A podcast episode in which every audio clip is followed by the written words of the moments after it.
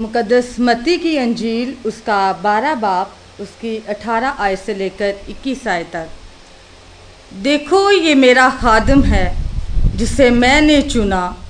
मेरा प्यारा, जिससे मेरा दिल खुश है। मैं अपनी मैं अपना रूह इस पर डालूँगा और ये गैर कौमों को इंसाफ की खबर देगा। ये ना झगड़े, झगड़ा करेगा ना शोर। और ना बाज़ारों में कोई इसकी आवाज़ सुनेगा। ये कुचले हुए से कंडे को ना तोड़ेगा और धुआँ उठते हुए सन को ना बुझाएगा, जब तक कि इंसाफ की फतह ना करे और इसके नाम से गैर कौमें उम्मीद रखेंगी। खुदा उनके पाकलाम का पढ़ा और सुना जाना आपके लिए और मेरे लिए बाइस बरकत हो। आमीन।